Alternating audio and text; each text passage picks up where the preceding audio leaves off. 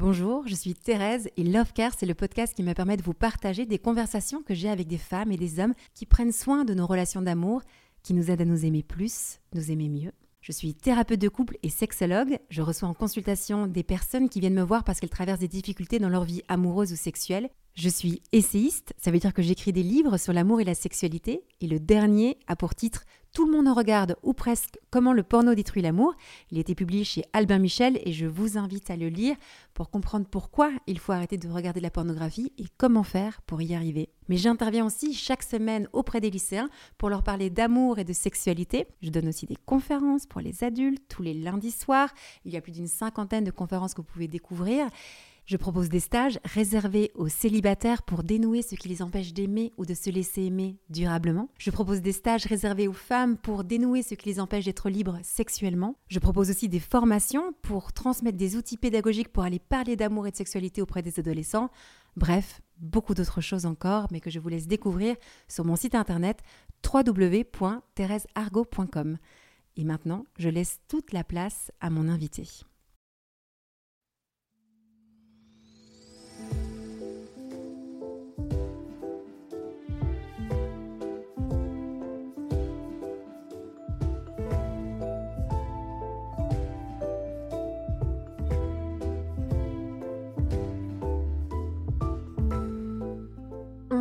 Alors on compare, on prend, on teste, on utilise.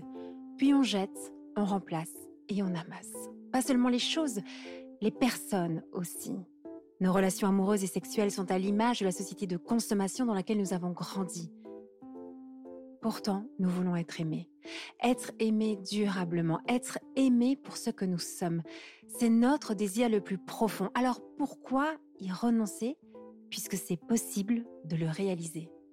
Je suis Thérèse, la cofondatrice de SEM, et vous écoutez Love Care, le podcast de l'amour durable. Il aime la vie, il aime ses garçons, ses amis, il aime sa femme, il aime la musique, la beauté, l'harmonie, il aime la nature, les histoires et le changement aussi. Bonjour Olivier. Bonjour Thérèse. Ravi de te rencontrer.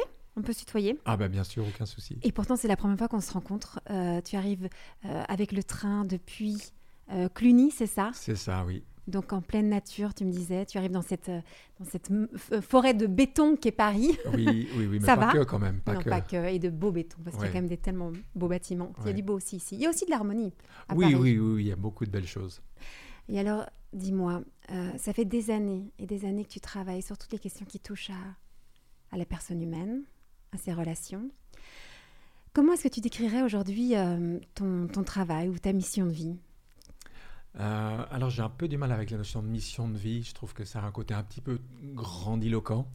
Euh, je dirais plus que, que- peut-être qu'on a une tâche ou quelque chose qu'on aime faire, une passion. Je crois que c'est beaucoup la passion en fait qui m'a animé. Quand j'avais 20 ans, je me suis dit la vie est trop courte pour que je fasse 8 heures par jour un boulot qui paye les factures et que le week-end, les vacances et à la retraite, je m'adonne à ce qui me passionne vraiment. Donc j'ai choisi de vivre de ma passion et ce qui me passionnait, c'était au départ le développement du potentiel humain parce que je pense qu'on a un potentiel qui est tellement plus vaste, plus grand que ce que la plupart des gens imaginent. Et puis de fil en aiguille, ça m'a amené sur le développement personnel, ça m'a amené sur la spiritualité, ça m'a amené bien sûr sur les relations humaines, parce qu'on ne vit pas tout seul, et que finalement, une des grandes clés se trouve justement là-dedans, et c'est certainement pour ça qu'on se rencontre aujourd'hui. Mais alors, donc aujourd'hui, euh, dans tout ce, ce domaine-là de l'humain et du développement du potentiel humain, comme tu dis, qu'est-ce qui t'anime tout particulièrement? Qu'est-ce qui te passionne tout particulièrement actuellement? Alors, je ne sais pas si je mettrais juste une chose. Ce qui me passionne, c'est euh, de contribuer d'une manière ou d'une autre à améliorer la qualité de vie, aussi bien individuelle que collective. C'est ce que j'ai fait d'abord beaucoup avec la santé. C'était un des premiers domaines auxquels je me suis pa- passionné. Comme je disais, le développement personnel, la spiritualité, mais les, les relations humaines, à un moment, c'est devenu une évidence dans ma vie. Euh, un peu tard, parce qu'au départ, je pensais que le spirituel réglait tout. Mais à un moment, je me suis rendu compte que la, la relation humaine était, centrale et que on grandit aujourd'hui dans une société, dans une école où on ne nous parle pas de relations humaines. En tout cas, moi, à mon époque, c'était pas le cas et mes garçons, euh, apparemment pas non plus. Donc, on a une tête hyper développée, surdéveloppée, on a un cœur complètement atrophié, on est des handicapés émotionnels et relationnels. Il suffit de regarder cinq minutes ce qui se passe à l'Assemblée nationale, voir comment les gens se parlent et se comportent pour avoir l'impression d'être dans, une cour de récré de maternelle et se dire là on a un vrai souci quand même et c'est pas en, augmentant les connaissances intellectuelles qu'on va pallier tout ce qui fait défaut au niveau humain, au niveau émotionnel, au niveau relationnel. Est-ce que c'est de pire en pire ou ça a toujours été très compliqué les relations humaines? Je pense que les relations humaines sont compliquées depuis longtemps. Euh, je pense qu'aujourd'hui, il y a des facteurs aggravants. On le voit bien avec les réseaux sociaux, hein, qu'on pourrait appeler réseaux asociaux de plus en plus, vu la façon dont ils sont, dont ils sont utilisés. Mais il y a une évolution qui est lente dans l'histoire de l'humanité. Il ne faut pas oublier qu'il n'y a pas longtemps encore, les enfants n'allaient pas à l'école. Donc euh, voilà, quand on lit Victor Hugo, quand même, arriver à, amener les gens à avoir une éducation, c'était important. Eh bien aujourd'hui, on sent qu'il y a une nouvelle étape qui doit être franchie, c'est-à-dire pas seulement éduquer la tête, mais éduquer le cœur, éduquer l'humain, éduquer la relation. Moi, j'aime bien dire que quand on prend un journal le matin, ce qu'on lit de la première à la dernière page, ce sont des problèmes humains. Alors, on ne le voit pas, parce qu'il y a une page politique, il y a une page économie, il y a une page écologie, il y a une page euh, euh, problèmes régionaux, nationaux, etc. Mais derrière toutes les problématiques dont on nous parle, il y a juste des hommes et des femmes qui n'arrivent pas à s'entendre, qui n'arrivent pas à se parler, qui n'arrivent pas à créer entre eux des relations harmonieuses. Olivier, pourquoi c'est si difficile les relations humaines? Pourquoi c'est si difficile de créer des relations harmonieuses entre nous? Mais parce qu'on ne nous l'enseigne pas. Imagine-toi par exemple qu'on doive réinventer la médecine. C'est-à-dire tu tombes malade, tu n'as pas de médecin, tu dois réinventer la façon de te guérir. T'imagines le boulot, tu dirais oh, la santé c'est un truc de ouf. Non, bah, par chance, on vit dans une société où il y a plein de médecines différentes et tu peux te soigner. Au niveau relationnel, au niveau humain, on doit tout apprendre par nous-mêmes. On essuie les plâtres et on refait les mêmes erreurs parce qu'on n'a pas d'éducation. Mais la bonne nouvelle, c'est que cette éducation, elle est possible, qu'il y a certains pays même où elle existe et qu'on peut aussi bien apprendre les compétences relationnelles qu'on peut apprendre les maths ou la géographie ou l'histoire. Et que les enfants à qui on donne cette chance-là dès le départ, eh bien, on en fait des êtres humains assez différents de ce que nous, on a été au même âge. Donc ça s'apprend. Ça s'apprend. Moi, j'ai vraiment une conviction, c'est qu'à peu près tout s'apprend. La spiritualité s'apprend, la, la, santé, ça s'apprend. Euh, tout peut s'enseigner. Euh, voilà, il y a des choses qui demandent peut-être plus d'expérience personnelle et de, pratique. C'est le cas des relations. Il y a des choses où c'est plus intellectuel et livresque. Mais sincèrement, la relation, ça s'apprend. Et on le voit. Euh, moi, j'ai eu la chance de publier Marshall Rosenberg, son, son, livre phare sur la CNV, la communication non violente. En l'espace de 25 ans, j'ai vu exploser le, nombre de gens formés à ça. Et tout d'un coup, on a en face de soi des gens qui savent écouter, des gens qui savent exprimer leurs sentiments, leurs besoins, ce qui se passe en eux, et savent être à l'écoute de ce qui se passe en face. Mais ça, c'est une transformation incroyable. Et ça, c'est en l'espace de 20 ans. Mais on pourrait nous dire, euh, c'est une question de bon sens, euh, que hum, c'est quelque chose au départ de naturel, d'aimer et de se laisser aimer, d'être en relation. Qu'est-ce que tu répondrais à ça? Bah, partant de ça, on pourrait dire que rester en bonne santé, c'est naturel, c'est évident. Les animaux, on leur a pas enseigné. Hein. Ils savent se soigner, ils savent se rouler dans, dans, de l'argile quand ils ont une blessure, ils savent manger ce qu'il faut pour se, pour se purger. Et pourtant, la plupart des humains ne savent pas se soigner et ignorent à peu près tout des bases de la santé. Donc notre culture, notre époque, c'est ça. On a besoin de tout réapprendre. Et en particulier, il suffit de regarder euh, la télévision pendant 10 minutes, il suffit d'ouvrir les journaux, il suffit de regarder autour de soi pour se dire que côté relationnel, peut mieux faire, comme c'était marqué dans, dans, mes carnets à l'école. Ouais, peut mieux faire, là, en, rouge en général, surligné. Bon, alors, si on peut mieux faire, euh, d'abord, on fait comment? Et j'ai envie de poser la question en tant que même maman de trois enfants. Bon, ils commencent à grandir, hein, ils sont ados là maintenant, mais, mais on fait comment pour apprendre à relationner, si on peut dire ce mot-là, qui est un mot inventé, mais bon, à être en relation? On fait comment? Alors, la bonne nouvelle, c'est qu'il y a plein d'approches. Donc, euh, moi, je ne crois pas qu'il y ait la moindre chose qui marche pour tout le monde. Il n'y a pas de couteau suisse. Euh, aujourd'hui, dans la santé, il y a des gens qui soignent avec l'homéo, avec l'aroma, avec la phyto, avec l'allopathie. Dans les relations, c'est pareil. Il y a des gens, j'ai parlé de la CNV, c'est un très bel outil, c'est un outil. Il ne faut pas confondre un outil et une boîte à outils. Hein. Euh, Maslow disait à celui qui n'a qu'un marteau, tous les problèmes sont des clous. Ça veut dire que le risque, quand on n'a qu'un seul outil, c'est qu'on croit qu'on va pouvoir tout construire avec. Non, ça ne fonctionne pas. Il vaut mieux en prendre plusieurs. Les accords Toltec de Miguel Ruiz, c'est l'autre chose que j'ai eu la chance de traduire et publier. C'est, euh, moi j'appelle ça une chevalerie relationnelle. C'est quatre clés qui peuvent complètement transformer nos relations à nous-mêmes et aux autres. Mais après, on pourra en faire une liste longue comme le bras. Euh, s'agissant du rôle de parent, mais il y a des bouquins euh, géniaux qui sortent en ce moment. Je, pense à un qui a sorti mon éditeur l'année dernière, qui s'appelle Chasseur-cueilleur parent. J'ai trouvé ça génial de tout d'un coup avoir un regard sur la façon dont nous éduquons nos enfants en Occident et de se dire mais ce truc-là, euh, c'est pas ancien du tout, c'est pas traditionnel du tout, ça remonte à l'après-guerre, ça remonte à des orphelinats euh, avec des gamins confiés à des militaires et des médecins, et, tout d'un coup de pouvoir démonter tout ce qu'on croyait savoir sur l'éducation, et puis repartir sur des bases euh, saines, humaines, traditionnelles, naturelles, ça change la vie. Et ça me fait penser à une chose, c'est que c'est vrai, moi j'ai souvent observé des personnes qui font une découverte, par exemple, euh, euh, comme outil, euh, l'énéagramme, ou bien voilà. Et il y en a coup, ils vont tout penser par ce prisme-là. Il y a comme une sorte de j'ai cette clé et je ne vais jurer que par cette clé-là. Mais pareil, par exemple, moi je suis thérapeute, thérapeute relationnel imago. Il y a des gens qui sont là avec qui ne vont jurer que par imago. tu as déjà remarqué ce phénomène-là? On ah a bah trouvé une clé et puis on en parle, parle que de ça. C'est pour ça que je citais Maslow, hein, qui n'a qu'un marteau, tous les problèmes sont des clous.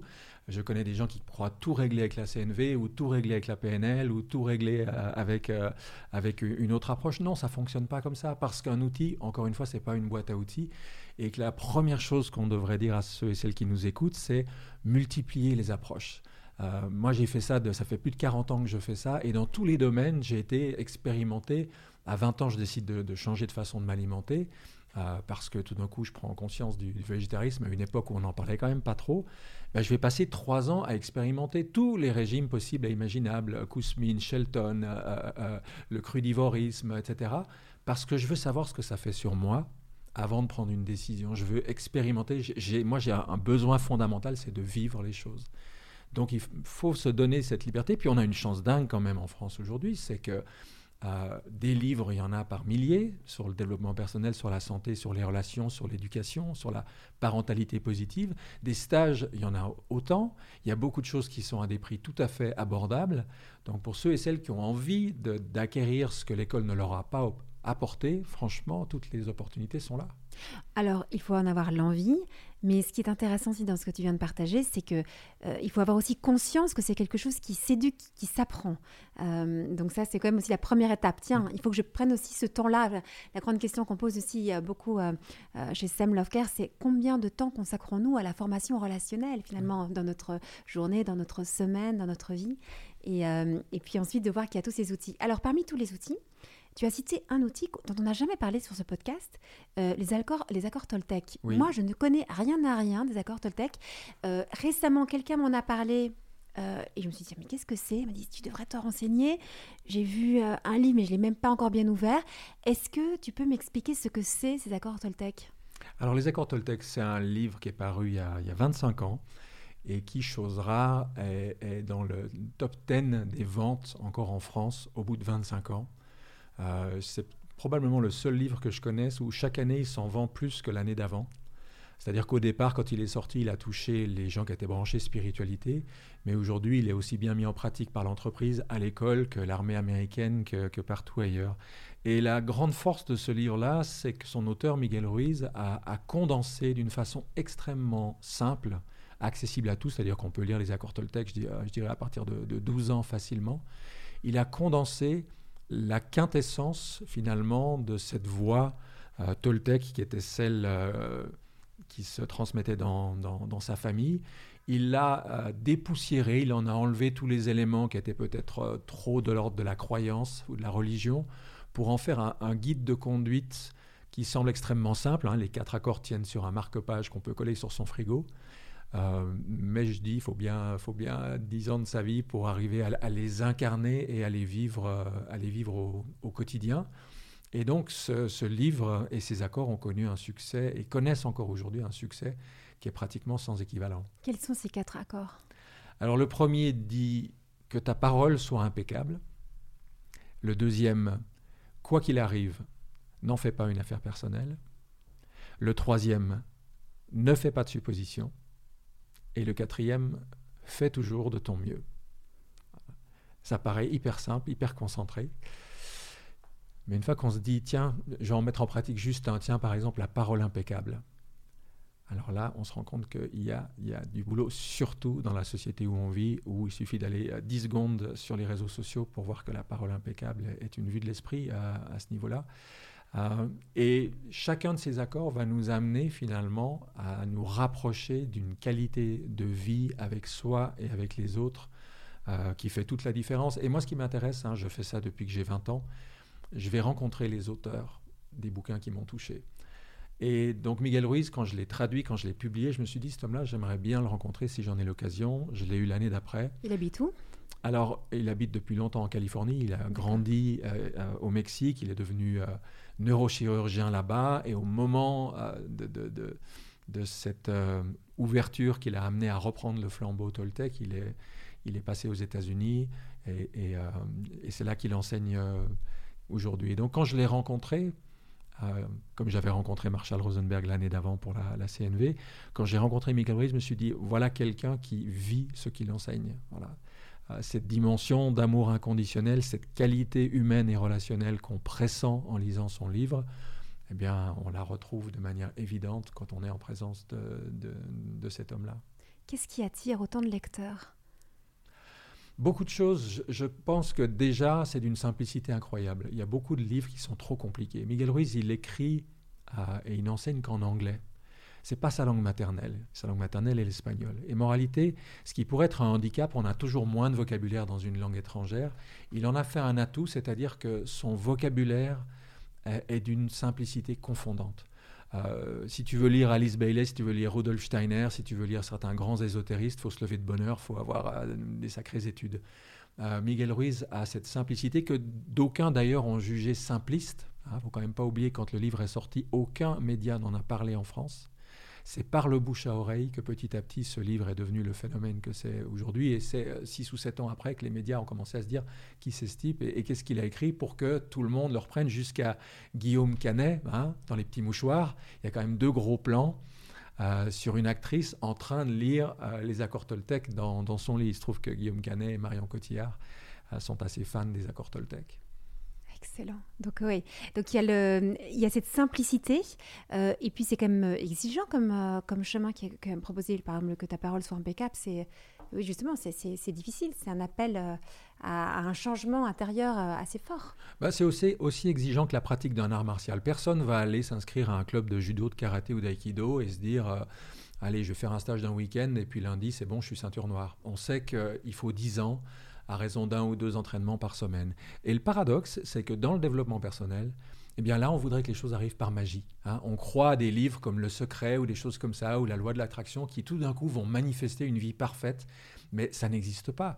Euh, moi, je peux dire avec un recul de plus de 40 ans, tous les gens que je connais qui ont vraiment transformé leur vie, c'est qu'ils y ont mis le temps, l'engagement nécessaire.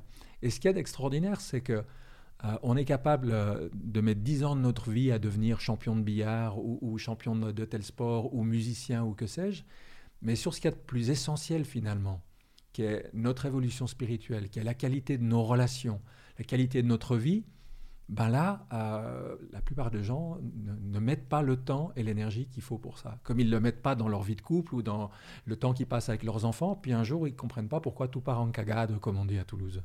Mais moi, ce qui me touche dans ce que tu viens de partager, c'est que hum, je peux trouver euh, parfois très culpabilisant tous ces ouvrages de développement personnel parce qu'on a l'impression, euh, de par le titre ou la façon dont c'est exprimé, que c'est un secret pour euh, les clés pour réussir euh, sa vie de couple, les clés pour réussir sa vie personnelle, les clés pour... Euh, on a l'impression que c'est très facile et accessible. Et je sais pas, vous tous qui nous écoutez, mais moi, je me galère parfois, même très souvent, pour ancrer tout ça, pour le pratiquer. Et donc, parfois, j'ai des, des rendez-vous avec moi-même en me disant, mais, mais je suis tellement nulle de pas réussir à vivre tout ça qui me semble beau, qui me semble bien. Et, ma vie est tellement en deçà de, cette, de cet idéal que je finis par culpabiliser. Et, parfois, ça m'est arrivé, même très souvent, d'être dans une, vraie culpabilité, enfin profonde, qui peut m'entraîner une certaine déprime en me disant je suis vraiment nulle de ne pas arriver à vivre tout ça et de ne pas arriver à utiliser toutes ces clés dans ma vie euh, concrète. C'est pour ça que j'aime bien comparer ça à un art martial, comme je disais, judo, karaté, aikido, ou à la musique. Moi, je suis pianiste. Euh, j'ai fait du piano pour pouvoir jouer Chopin. Euh, j'ai attendu six ans six ans pour jouer ma première mazurka de Chopin parce qu'on ne joue pas Chopin à sa troisième leçon de piano. Il faut, il faut des bases. C'est quand même pas un, des compositeurs les plus faciles. Euh, moi, je dis aux gens quand il faut absolument résister à l'injonction nord-américaine qui nous dit vous pouvez avoir tout tout de suite et sans effort. C'est faux, ça n'existe pas, ça n'arrive à personne. Par contre, si vous faites un petit effort tous les jours, et que ça se reproduit deux semaines, en mois, en année, un jour vous vous direz Waouh, Il y a cinq ans, on m'aurait fait une remarque comme ça, mais je serais parti bouler dans mon coin, j'aurais été super en colère, j'aurais été vexé.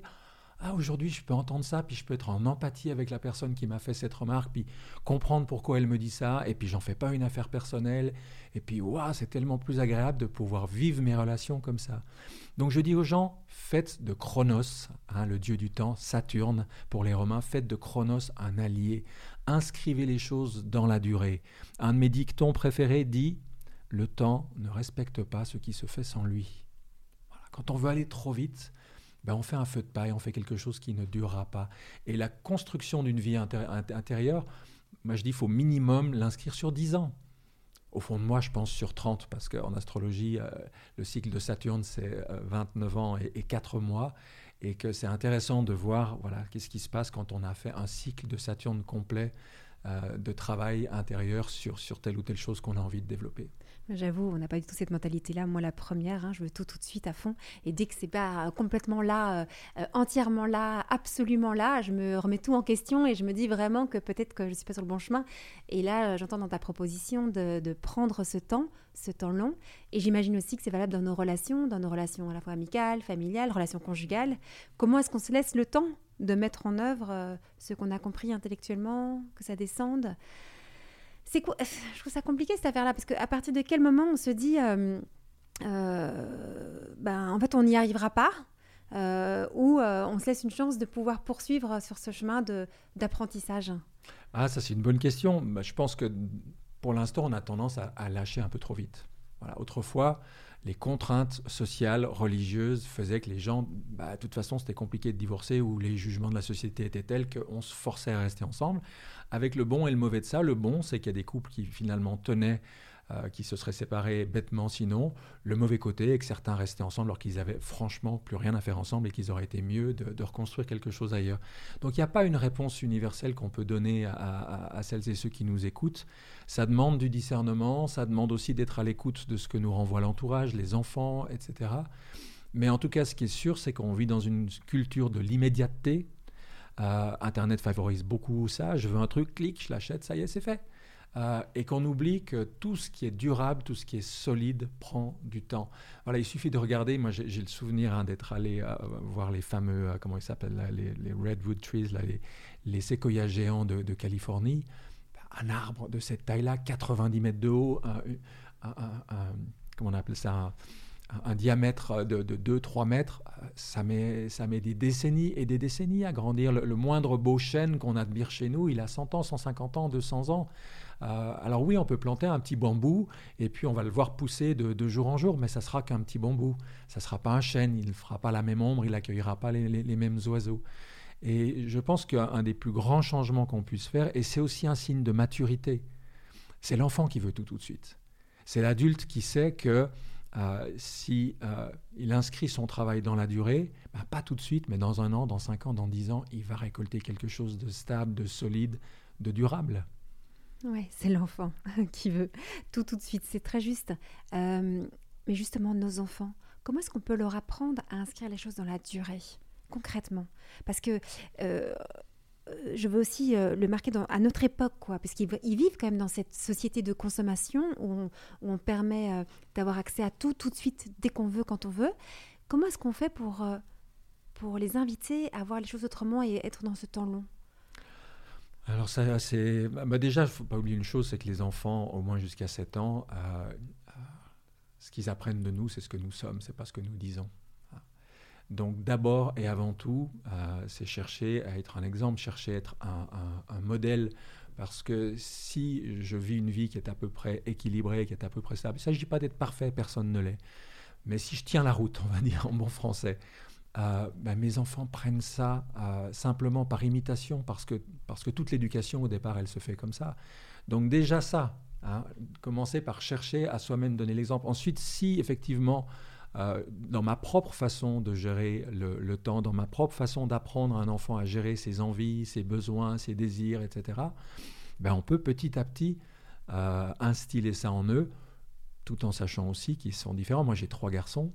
Euh, et, les trois sont, très très très très différents dans leur façon d'être. Le, premier et le dernier euh, sont pour le coup des, Saturniens types, hein, très marqués par Saturne pour ceux qui sont branchés un peu astro. Donc eux ont cette capacité de travailler dans la durée, dans le temps, avec discipline, avec, euh, euh, qui, est, qui, est, une donnée de base. Ils n'ont pas eu besoin de l'apprendre, ils arrivent avec ça. Bon, tant mieux pour eux. mon second au, milieu, c'est une nature complètement différente. C'est l'artiste de la famille. Lui, il a des compétences relationnelles, alors c'est un vrai bonheur à voir, mais depuis qu'il est tout gamin, c'est dingue. Mais par contre, bah, ce rapport au temps, c'est moins son truc. Hein. L'autodiscipline, inscrire les choses dans la durée, pour l'instant, c'est pas encore tout à fait ça. Quoi.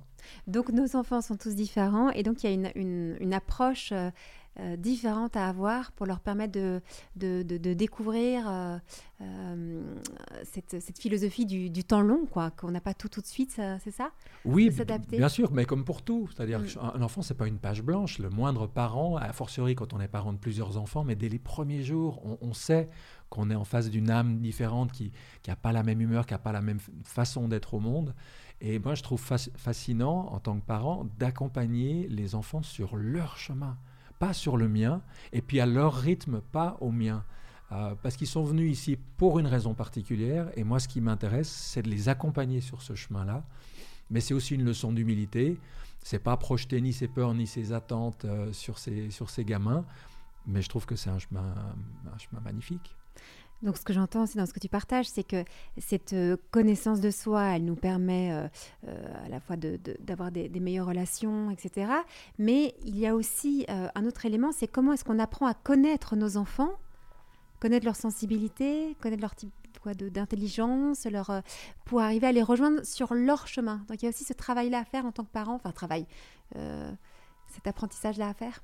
Il y a cet apprentissage-là, et sincèrement, euh, pour moi, il y a un outil qui est, sans équivalent pour ça, c'est l'astrologie. Et quand je parle d'astrologie, je ne parle pas de l'horoscope qu'on trouve dans les, magasins de salles d'attente. On voudrait comprendre, parce qu'effectivement, astrologie, je sais que d'entendre ce mot, il y en a plein qui vont sursauter en disant comment on parle d'astrologie sur Sam Lovecare. Est-ce que tu peux nous expliquer ce que tu, ce que tu entends derrière l'astrologie? Alors déjà, ce que j'ai envie, c'est de faire un petit clin d'œil, c'est de dire tous ceux et celles qui nous écoutent ont entendu parler d'un test PCR. Parce que personne aujourd'hui n'a pas entendu parler d'un test PCR. Moins de gens savent que le test PCR a été créé par un, prix Nobel de chimie appelé Carrie Mullis. Et encore moins de gens savent que dans son autobiographie, qui est un livre absolument décapant parce que c'est quelqu'un qui a un style drôle, percutant, incisif, euh, très ironique par moments, il a un chapitre qui s'appelle Je suis Capricorne. Et où il raconte que jeune chimiste, alors vous imaginez la, personne qui a étudié la chimie, formation scientifique, etc., il y a une soirée, comme il doit avoir 27-28 ans, puis quelqu'un lui dit au bout d'une demi-heure, ah, toi tu dois être Capricorne. Bon, je dis une chance sur 12, franchement, on va pas en faire un plat. Puis la même chose se reproduit un mois plus tard dans un autre contexte avec d'autres personnes. 12 x 12, 144. Il dit tiens, une chance sur 144, bon. Et puis ça arrive encore une troisième fois, tout ça en l'espace de, de, 3-4 mois à peine. Et là, 12 x 144, je suis pas bon en maths, mais enfin vous voyez le chiffre, ça commence à faire un peu beaucoup. Et là, cet homme-là, au lieu de réagir en scientiste, c'est-à-dire quelqu'un qui a transformé la science en religion et en croyance, il agit en vrai scientifique, c'est-à-dire qu'il apprend les bases de l'astrologie et commence à l'étudier et commence à vérifier par lui-même ce qu'il y a, dans, les ouvrages sérieux sur le sujet. Et ce qu'il découvre l'hallucine tellement qu'il la fin de ce chapitre est une, diatribe mais féroce contre tous ses collègues qui se permettent de juger une discipline à laquelle ils ne connaissent rien du tout. C'est-à-dire qu'ils sont finalement dans la superstition, dans la croyance, euh, alors que des gens comme Karim Ulis, des gens comme Stanislav Grof, un des plus éminents psychiatres, psychothérapeutes, psychologues de, ces 50 dernières années, de nombreux autres qui ont euh, vraiment pris le temps d'étudier cette discipline, en ont été scotchés. Combien de gens, parmi ceux qui nous écoutent, savent que Carl Gustav Jung, hein, le, disciple d'abord de Freud, mais qui s'en est démarqué pour créer la psychologie analytique, Jung disait jamais, jamais je ne me permettrai d'entreprendre la psychanalyse de quelqu'un dont je n'ai pas le thème natal sous les yeux. Combien de gens savent ça?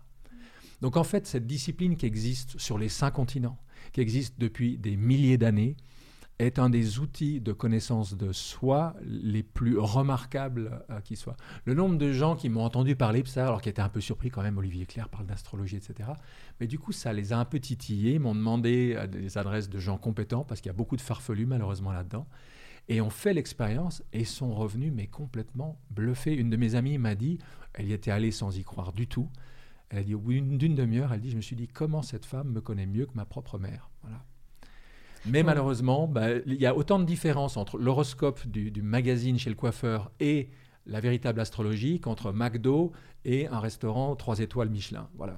Ouais. Alors, et, alors moi, je, je, dois avouer que euh, l'astrologie a été une rencontre incroyable dans ma vie, puisque euh, le fait d'avoir euh, fait ce, fameux thème astral et d'essayer de comprendre un petit peu déjà ce qui m'avait été donné, moi, ça a été un éclairage incroyable sur ma personnalité que je ne comprenais pas. Avant, je ne comprenais pas comme je me trouvais très bizarre, très étrange et dans mes et en fait ça m'a donné des clés de compréhension. Donc moi, j'ai trouvé ça euh, formidable, mais je sais que, enfin, en fait, je n'en parle quasi jamais euh, autour de moi parce que, euh, voilà, tout le monde est un petit peu en, enfin, en tout cas dans mon milieu social, c'est quelque chose qui ne se fait pas, c'est plutôt genre, oula, c'est mal, etc. Alors que tu fais déjà une différence entre astrologie et, et l'horoscope qui va nous prédire qu'on aura une bonne journée aujourd'hui et qu'on va faire des belles rencontres et qu'on va peut-être gagner beaucoup d'argent. C'est pas de ça dont il s'agit. Astrologie, comment tu le définirais? Il y a deux choses dans l'astrologie. Il y a effectivement le thème natal qui est déterminé par le, lieu, euh, le jour, l'heure de naissance. Et ça, ce thème natal, ben, on l'a une fois pour toutes. Et il détermine un certain nombre de, caractéristiques avec lesquelles nous, venons euh, au monde. Ça, c'est le premier outil. La deuxième chose, c'est l'aspect, entre guillemets, prédictif. Et c'est à cause de ça que l'astrologie s'est attiré beaucoup d'ennuis.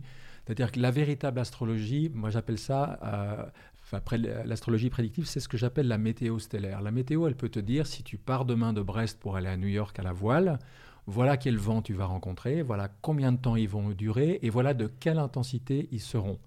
Ensuite, selon que tu es un, bon, un bon ou un mauvais skipper, ben soit tu vas tailler la route et tu vas gagner la régate, soit tu vas déchirer ton spi, soit tu vas casser ta baume, soit tu vas démater, soit tu vas carrément couler. Donc l'astrologie prédictive, tout ce qu'elle peut faire, et c'est ce qu'elle fait de mieux, c'est de nous dire voilà quels sont les vents qui vont souffler sur ta vie pendant les 12 prochains mois. Et voilà comment tu peux en faire l'usage le meilleur ou le moins bon.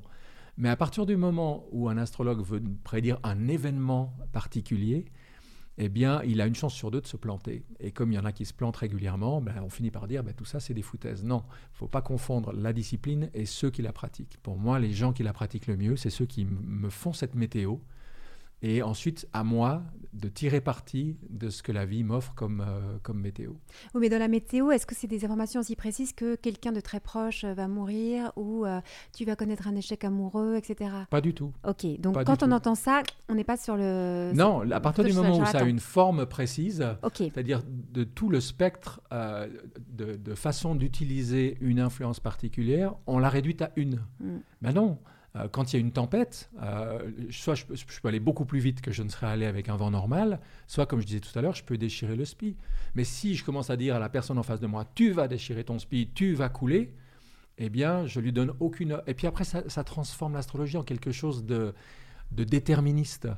Or, il y a un dicton qui a des centaines d'années en astrologie qui dit les astres influencent mais ne déterminent pas. On garde totalement son libre arbitre. Quand il pleut, quand il fait beau temps, quand il neige, je suis capable de décider si je veux sortir, si je mets des chaînes à ma voiture ou si je veux rester au chaud à la maison. C'est pas le temps qui détermine qui je suis et ce que je fais. Mais je compose avec une réalité qui m'est donnée. Donc déjà, ça, ça nous permet d'avoir des critères de discernement.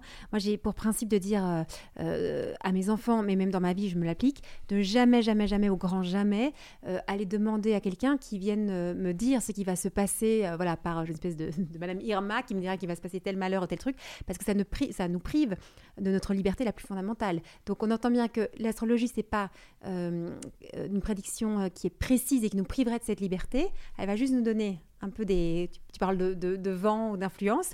Et euh, le thème astral, comment est-ce que tu expliquerais cela de façon un peu...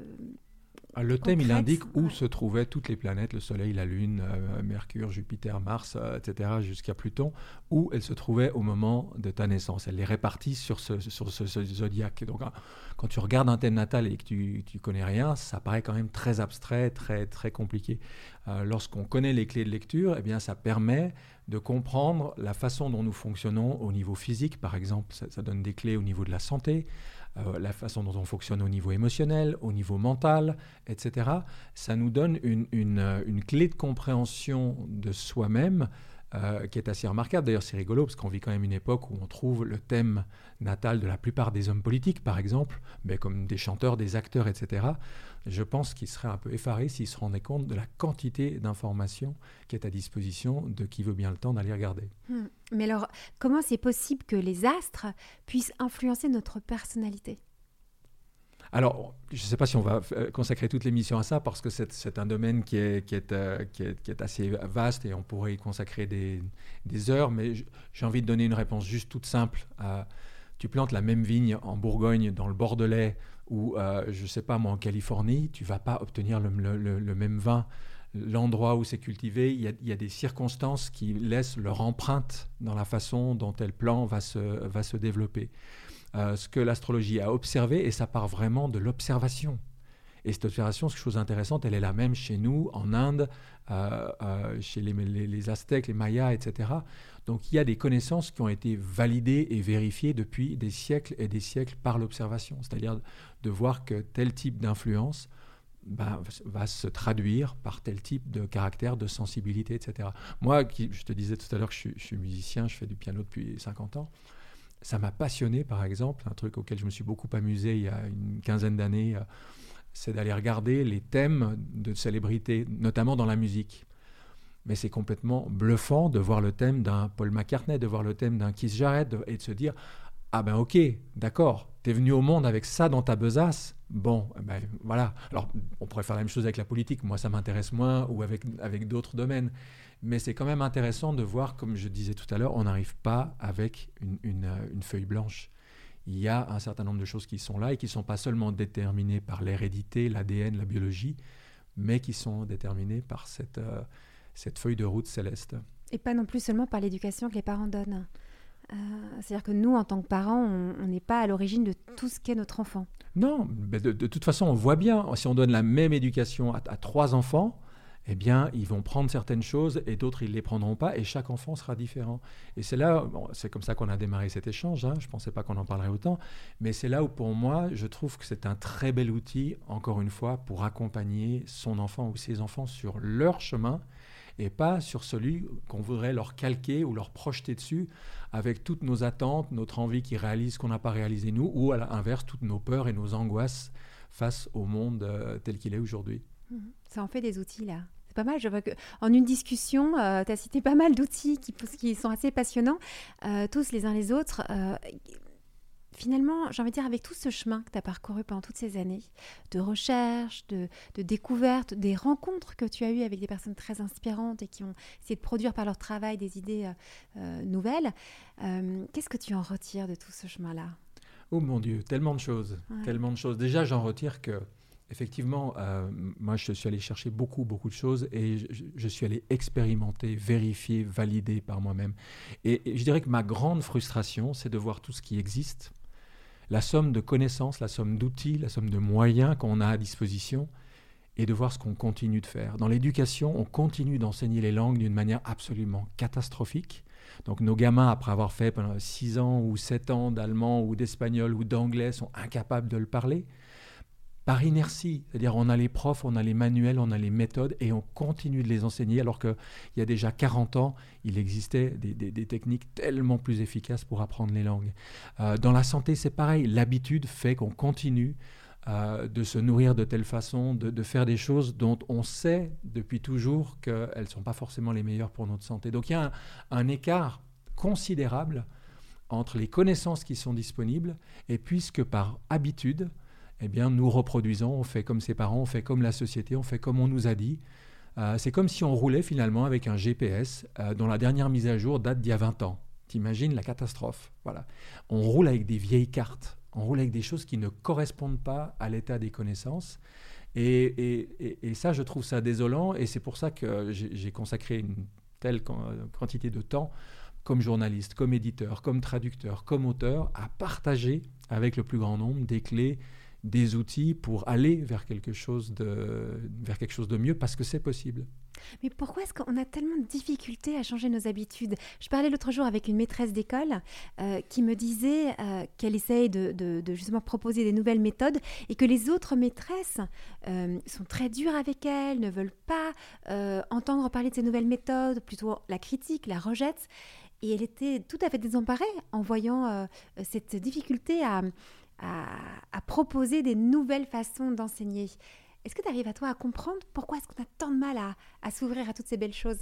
Alors, tu as vu, quand tu m'as demandé d'écrire dix choses que j'aimais, là, avant le début de l'émission, la, dernière, c'était quoi? Le, changement. Mm. Et ça m'a amusé de terminer par ça parce que je, je, pense que nous vivons dans une société où la façon dont on nous élève depuis tout petit, et en particulier le rôle de l'école, nous amène à ne pas aimer le changement, nous amène à vouloir rester dans des certitudes. À l'école, on ne nous apprend pas à, ouvrir, à, à, aller chercher une théorie, puis une autre, et à se rendre compte qu'il y a des gens qui pensent des choses différentes dans le monde. On nous apprend ça c'est vrai, ça c'est faux, ça c'est la bonne théorie, ça c'est la mauvaise. Et en fait, euh, l'extraordinaire malléabilité et souplesse du cerveau des enfants qui, fait, qui sont curieux de tout, on réussit à tellement l'étouffer qu'ensuite on se pose la question de comment motiver les enfants. Mais ce n'est pas la bonne question. La question, c'est comment ne plus tuer leur motivation, leur curiosité, leur... et comment, depuis tout petit, les amener à se dire ça, on peut le faire comme ça, mais on peut le faire comme ça. Sur ce sujet, certains disent ça, mais il y a d'autres théories qui disent ça, de les ouvrir, de les ouvrir à la pluralité. Mais ça, c'est une, c'est une refonte absolue. Et il ne faut pas oublier l'histoire euh, de l'humanité, en particulier l'histoire de France, le rôle qu'ont joué jusqu'aux Lumières la religion. Il y avait des choses qui étaient inscrites dans le marbre pour toute éternité. Et mine de rien, on a beau être au XXIe siècle, on est encore conditionné par ça. Hein, les tables de la loi inscrites dans le marbre, à l'heure où on est capable d'écrire un texte sur un clavier et il n'existe que dans le cloud. Donc il y a un travail de fond à faire sur comment aimer les changements, comment prendre plaisir à changer de façon de manger, à changer de façon de, bouger, à, s'ouvrir à, de nouveaux horizons pour, devenir, pour redevenir nomade au moins dans sa tête, dans son cœur, à défaut de pouvoir l'être euh, physiquement. Mais Olivier, je suis obligée de te poser la question. On a parlé tout à l'heure du rapport au temps. Et tu nous disais que si on veut quelque chose de durable, il faut aussi prendre le temps que cette chose s'installe. Et en même temps, est-ce que le changement, par définition, n'est pas incompatible avec le, le durable? Est-ce que tu comprends ma, ma, ma réflexion oui, par tout rapport à, à, fait. ça? Et alors, du coup, comment est-ce qu'on peut allier euh, ouverture euh, des, enfin, ouvert, oui, ouverture d'esprit, euh, accepter le changement et en même temps inscrire les choses sur du temps long tu vois, est-ce qu'on pourrait tomber dans un autre, euh, un autre écueil avec justement on, on, où on change en permanence, où on zappe en permanence, où on est tout le temps, on doit toujours être en mouvement et on ne demeure pas dans quelque chose. Tu vois? C'est oui, un peu contradictoire? Mais c'est ce que j'adore dans la vie, c'est que la vie est paradoxale. Et, et que dès qu'on va que dans un côté, la vie nous rebalance de l'autre. Donc effectivement, euh, il faudrait, si je pouvais faire cette blague, dire avoir de la continuité dans le changement. C'est-à-dire que si on est complètement rigidifié dans quelque chose, ben on se sclérose et puis on se prive de, tout ce qui est vivant parce que la vie ne cesse de changer.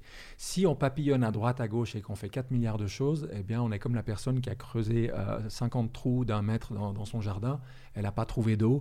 Là où si on en creuse un de 10 mètres, ben on tombe sur la nappe phréatique.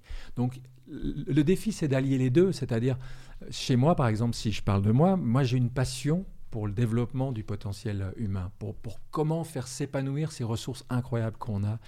Mais un coup, je l'approche avec tel outil, un coup, je l'approche avec tel autre, mais finalement, euh, ces différents outils visent tous un, un même but, j'ai une même finalité, mais j'ai conscience que ce but, je peux l'atteindre par différents chemins et au lieu de m'enfermer dans un chemin en disant c'est le seul, c'est le vrai, euh, hors de l'église, pas de salut, hors de la médecine allopathique, pas de santé, etc., de me dire ah bah tiens, il y a des gens qui font ça, il y a des gens qui font ça, et de pouvoir avoir et un sillon principal, et en même temps rester ouvert et rester curieux de ce que font les autres et de comment par des chemins différents finalement ils sont en train d'escalader le même sommet. Moi j'ai fait la face nord, eux font la face est, la face ouest et on se rend compte qu'on est tous en train de viser le même sommet qui est, qui est un sommet de réalisation, d'épanouissement et, de plein déploiement de notre potentiel. Mais ce qui m'impressionne le plus chez toi en, en, prenant le temps de t'écouter, c'est justement cette, euh, ce côté explorateur. C'est comme si tu t'étais autorisé où tu as reçu une autorisation, tu vas me dire un peu, mais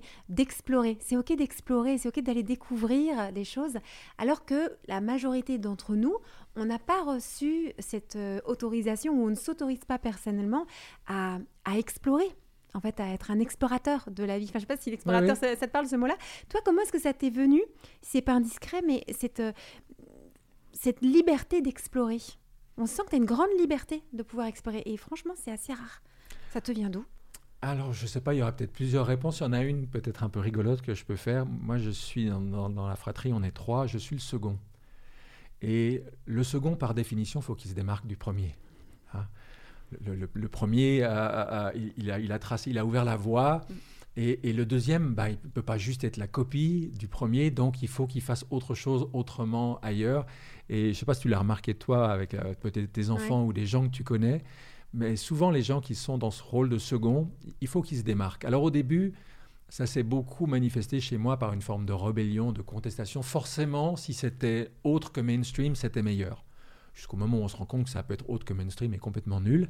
Hein. Mais ça a donné le pli de se dire il n'y a pas une seule vérité, il n'y a pas une seule voie, il n'y a pas une seule religion, il n'y a pas une seule façon d'atteindre la, santé. Et, au bout d'un moment, ça s'inscrit. Moi, ça s'est tellement inscrit en moi que dès que j'entends qu'on a envie de limiter les choses à une seule solution, c'est juste pas possible. Sur, Terre, c'est la biodiversité. Dès qu'on fait de la monoculture, c'est mort, c'est mort pour les champs. Monoculture éducative, c'est mort pour l'éducation de nos enfants. Monoculture dans la santé, c'est mort pour la, santé des humains. Et, toute ma vie, j'ai toujours fait en sorte de, rassembler, de réunir et de faire travailler les gens ensemble. Quand j'ai consacré 12 ans de ma vie au pardon, j'aurais pu juste défendre ma boutique, c'est-à-dire la façon d'aborder le pardon que, que j'ai développée à partir de ma rencontre avec Miguel Ruiz. Mais non, non, je me suis dit, le pardon, c'est plus important que ma méthode. Donc, j'ai été organiser un grand événement et j'ai réuni Colin Tipping, le pardon radical, et Fred Loskin, les neuf étapes du pardon, et Oponopono, la méthode hawaïenne, et ensuite le docteur Lasco et le lot énergétique, parce que j'ai à cœur que tout le monde travaille ensemble. Personne détient toute la vérité, chacun n'en a qu'un bout, et la seule façon d'aller vers quelque chose de complet, c'est de travailler ensemble et de s'enrichir finalement des richesses des autres. Merci de dire ça. ça me touche trop. En fait, ça me touche parce que euh, euh, c'est ce qu'on essaye de faire ici dans, Sam Love Care. Chaque podcast, c'est avec un autre intervenant qui va nous donner euh, voilà, une certaine approche, sa vision, son expérience. Et finalement, dans un premier temps, quand on avait réfléchi à ce podcast, on s'est dit mais oh là, mais peut-être que c'est pas compatible. Et puis un peu, il y a des guerres de chapelle. Et puis cette méthode, elle serait meilleure qu'une autre. Et c'est un défi qu'on s'est lancé euh, dans cette entreprise, c'est de dire on va aller à la rencontre de toutes celles et ceux qui contribuent à leur façon, avec leur sensibilité, leur charisme, leur intelligence, leur, travail, à soigner nos relations d'amour et de, et de, croire que cette diversité est une chance. Et c'est la première fois qu'on entend notre intervenant le dire avec force, comme tu le dis si bien, parce que c'est quand même un pari et on sent qu'au départ, il y a quand même quelques réticences. Parce qu'on aime bien un peu se tirer dessus en disant hum, ma méthode est meilleure que la tienne ou mon approche euh, est meilleure. Puis on, se critique un peu les uns les autres. Je ne sais pas très bien d'où ça vient, cette euh, attitude de, critique euh, pour valoriser sa propre méthode. Mais c'est pour dire que c'est quand même un défi majeur et peu évident de rassembler et de fédérer. Tu es d'accord avec moi que c'est pas facile? Mais oui, et tu sais, l'image que, j'avais en t'écoutant, c'est ah, celle d'un buffet. Tu vois, dans, certains restaurants, tu as un, buffet gigantesque avec les entrées, ensuite les plats principaux, les desserts, et il y a une diversité de trucs hallucinants. Et en fait, un bon cuisinier, il est là pour offrir toute la diversité de ce qu'il sait faire, mais c'est pas lui qui va dire à chaque client, toi, tu devrais manger telle salade, toi, tu devrais manger tel poisson. Chaque client, ensuite, selon sa sensibilité, ses, euh, allergies éventuelles ou que sais-je, va dire, tiens, moi, je me fais juste euh, un, menu euh, entrée ou...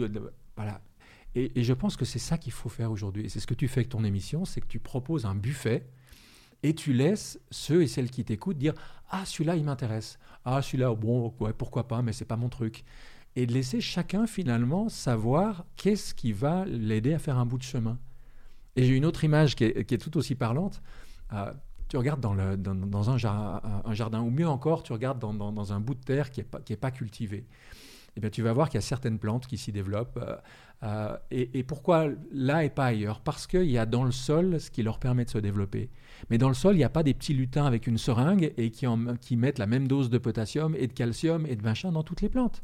C'est la plante, c'est la plante qui puise dans le sol ce que elle a besoin. Et la plante d'à côté ou une autre auront besoin d'autre chose. Moi, je rêve d'une école comme ça d'une école où tout soit à disposition des enfants, mais c'est les enfants, parce qu'ils ont une nature unique, parce que l'un est plus doué dans tel domaine et l'autre dans tel autre domaine, qui vont croître et développer ce qu'ils sont. Pour l'instant, au, nom de l'égalité, euh, on a une, éducation qui, en gros, correspond à peu près à 25% des élèves. 25% des élèves ont le type de structure intellectuelle qu'il faut pour s'épanouir dans nos écoles. Ça fait quand même euh, beaucoup d'autres élèves qui ne s'y retrouvent pas. Eh oui.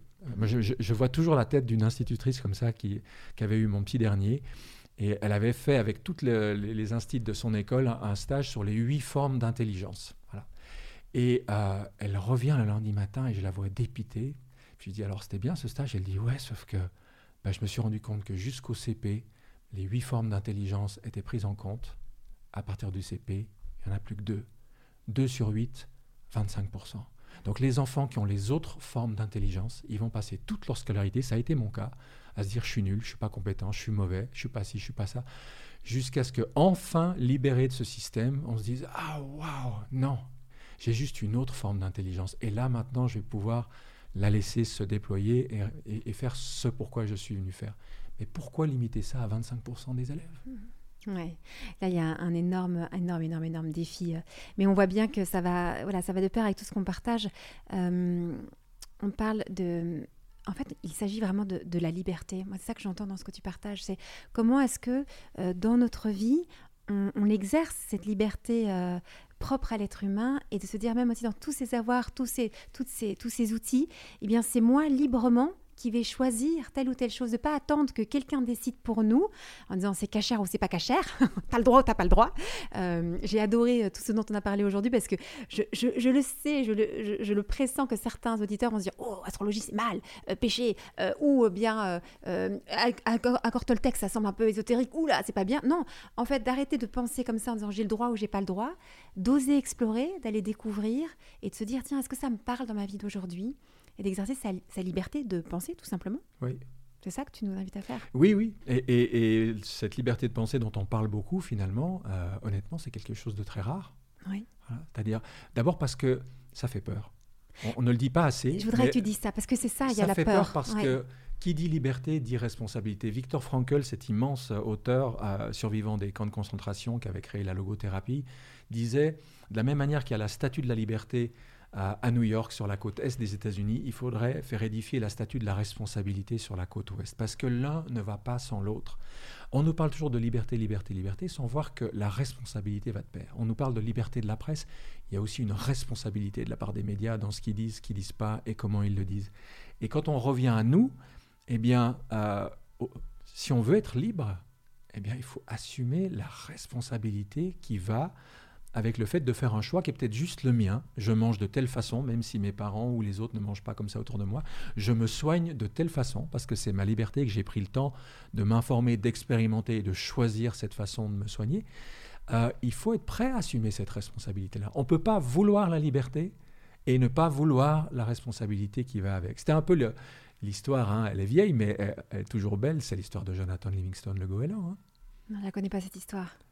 Tu connais pas Jonathan Livingstone Le Goéland? Non, je veux ah, savoir. Ça a été un, gigantesque best-seller écrit par Richard Bach. Ils en ont même fait un film. Alors c'est vrai que peut-être qu'il est moins connu aujourd'hui, mais c'est un de ces... Euh, alors ça, il faut, faut, le faire lire à tes enfants. C'est un incontournable. C'est comme Le Petit Prince, c'est comme... Euh, c'est un conte. Et Jonathan, c'est un goéland, voilà. Euh, sauf que lui, ben, la vie des goélands telle que c'est, ça lui plaît pas. Lui, il a envie d'apprendre à voler aussi vite que certains oiseaux qu'il voit passer.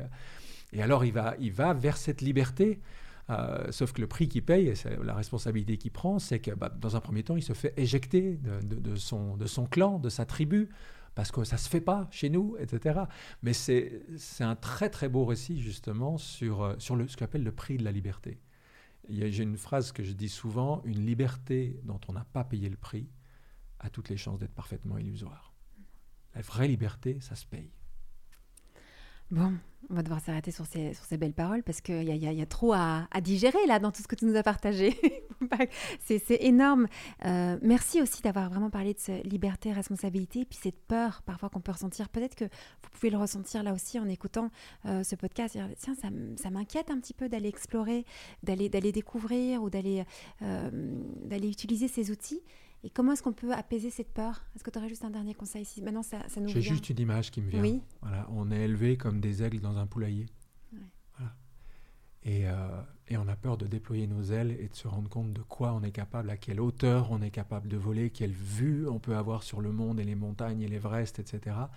Et voilà, on croit qu'on est des poules parce qu'on est des aigles qui ont été élevés euh, dans un poulailler. Oui, mais on a peur parce qu'on redoute quoi? Parce que c'est formidable d'être un aigle et de voler comme ça. Oui, mais, on a peur parce qu'on a peur du changement. Et si jamais ça marchait pas Et si jamais je me plantais Lisez, lisez le petit éloge de l'échec de Charles Pépin. Ah voilà un, livre à, mettre entre toutes les mains aussi. Moi, je l'ai fait lire à mes, à mes deux à mes deux plus grands garçons. C'est trop génial. En plus, pour une fois, un philosophe qui parle français, qui écrit clairement, qui s'adresse à tout le monde. Euh, magnifique, magnifique. On a, on a un vrai problème avec l'échec en France. Et du coup, on est paralysé de peur si je me plante, si je rate, si ça marche pas. Mais on s'en fout. Se planter, échouer, ça fait partie du chemin. C'est comme ça qu'on apprend et qu'on grandit. Bon, bah alors, si on a, on, a compris ça, on peut déjà bien avancer. Merci, merci beaucoup, Olivier. Une, euh, bah, on, va regarder ça. Je, pour habitude de demander toujours une dernière chose qu'on voudrait partager, mais là, tu viens de donner des choses tellement fondamentales. On reste sur l'échec? Oui, oui, ça me semble. Oui. Ça, Dépasser la peur de l'échec, franchement. Dépasser la peur de l'échec. On se plante, c'est pas grave. On se relève? Exactement. Et merci beaucoup pour tout ce que tu nous as partagé. Où est-ce qu'on peut te retrouver? Alors j'ai un site internet euh, qui porte mon nom, olivierclair.com. J'ai un blog aussi, blog.olivierclair.com. Je suis sur Insta, je suis sur Facebook. Je, suis très facile à trouver. D'accord. Pour poursuivre encore euh, ces explorations avec toi, on a envie de venir là, euh, suivre ce que, tu, ce, que, tu découvres, ce que tu partages, parce que j'ai l'impression que ça ne va pas s'arrêter. Non, je crois pas. je crois pas. Une fois qu'on est parti là-dessus, on Là, non. Tu m'as dit que tu avais fait une petite, quelques petites années un peu de pause, là, mais en fait, on sent que c'est dans ton ADN, quoi, que ça t'anime profondément. Ouais. Donc ça va. Il va encore y avoir des belles choses les prochaines années. Merci beaucoup pour ce temps consacré et puis à bientôt. Merci aussi. Merci, au revoir. Si vous désirez l'amour durable, retrouvez toutes les propositions de SEM sur notre site internet sem.co et sur nos réseaux sociaux Instagram et Facebook. Si vous êtes un professionnel du love care, rejoignez la communauté SEM. Et pour semer avec nous cette vision de l'amour, mettez un avis ou 5 étoiles sur votre plateforme d'écoute pour soutenir ce podcast. Venez signer notre manifesto et surtout, parlez de SEM autour de vous. Parlez-en à vos amis, à vos familles, à vos collègues qui ont tant besoin d'être outillés et accompagnés pour vivre leur désir le plus profond, aimer et être aimé durablement.